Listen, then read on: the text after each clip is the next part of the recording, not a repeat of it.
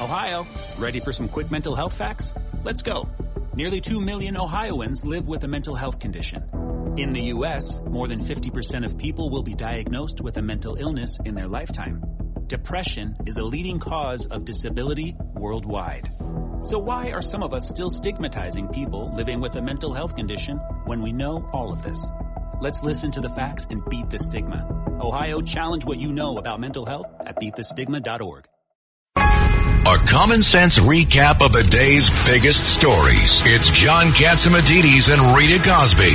Katz and Cosby on 77 WABC. Let's welcome in Commissioner Tom Von Essen. Commissioner, how are you? Oh, great. How you doing? Good. Where were you on 9/11? Oh, God. You want to hear that again? Oh, my God. I don't know if I want to hear it again, but we got Governor Pataki. This is George Pataki, and my heart breaks for you because, I know where you were. We all know where you were that morning, and we all know how much it still hurts 22 years later. Yeah, it sure does. But thanks, Governor. And thanks, Rudy Washington. You've got a great crew on it, Mr. Katsimatidis, and you got a great crew. I was on East River Drive. Got there real quick, got inside the building right away with my guys, and they knew immediately it wasn't a small plane. They got guys up there in the elevators, which you could do, the first few minutes, and then after that, guys had to use the stairs. So they knew it was a commercial jet. It just got worse and worse, and the day just turned worse and worse as it went on. Tommy, it's Richard Weinberg. I know how difficult this is for you. It was difficult for all of us. You lost so many friends and colleagues that day, and you personally paid an enormous price for your leadership and your heroism. And God bless you, and I want to thank you for everything you did. I still, 22 years later, remember the work you did when I was at City Hall. Oh, thanks, Judge. I appreciate that. Yeah, for me it was different. I think a lot of people come just as managers or, you get a political job, you go and run an agency. But for me, I had, grown up in it for 32 years as a firefighter in the South Bronx and then union official. And I was blessed. The mayor asked me to do it. They'll never ask a union guy to do it again, I'm sure. But it was a great run for me until September. Best job in the world. Until September 11th, then turned into the worst. It was just too close to too many people. Yeah. And, Commissioner, this is Rita Cosby. We're so happy and honored to have you on today. I think about, obviously, so many FDNY firefighters who lost their lives that day and also many who have lost their lives since. Talk about that, too, because we can never forget the sacrifice of the FDNY. And thanks, Rita. Yeah, the difference with a lot of the troops, they just go in for strangers. When the chiefs right away knew that we couldn't put that fire out, but that didn't stop them from sending people up to help as many people as they could get out of the building.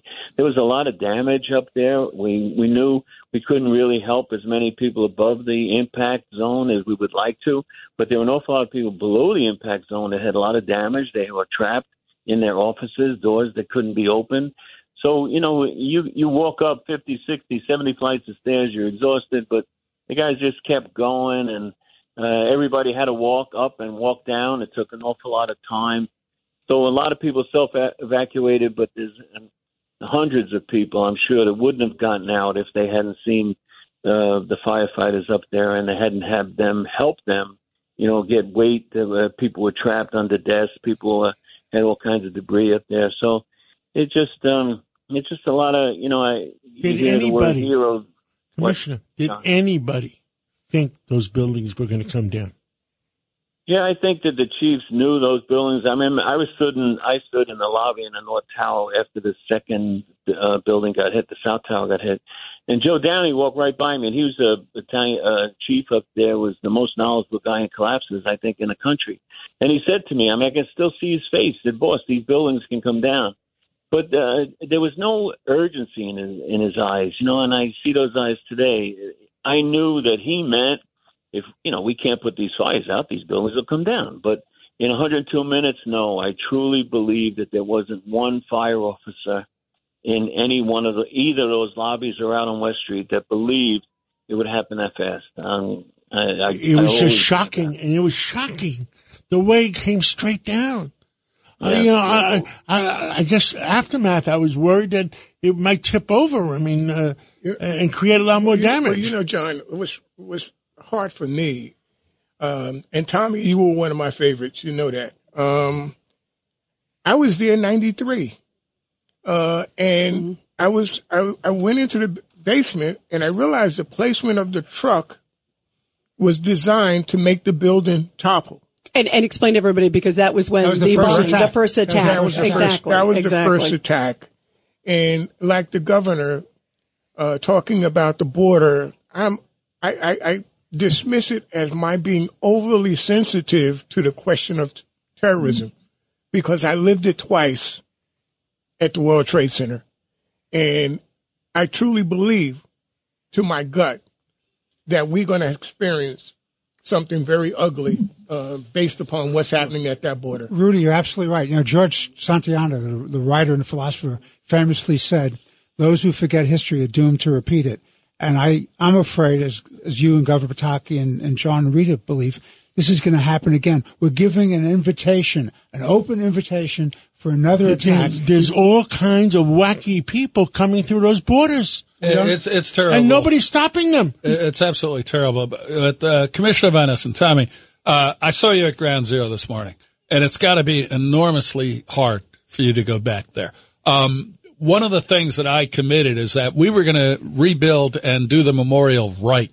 As you look around, what was your take as to, certainly not the loss? We know how horrible that is and how tough that is. What was your take as to how successful educating future generations or memorializing those we lost is Ground Zero today? Well, two different things, Governor, and I think you're right. I think what you guys did, you and Mayor Bloomberg and all the people that were the adults in the room with all the craziness that was going on at the time, you did a phenomenal job. And I am so proud of that memorial, the fountains and the trees and the property and everything. I just think it really does all that we owed, at least for memorializing our members and all the innocent civilians. Remember, they were all innocent people. There were no police, soldiers, politicians. There were people who don't deserve it, but I mean, at least who you can find some fault with if you're an enemy of the United States. Not with any of those people in those buildings. They're all innocent people. And I think you guys, the politicians and the business people, have just done a great job in memorializing them. Now, educating the future generations, that's a different story.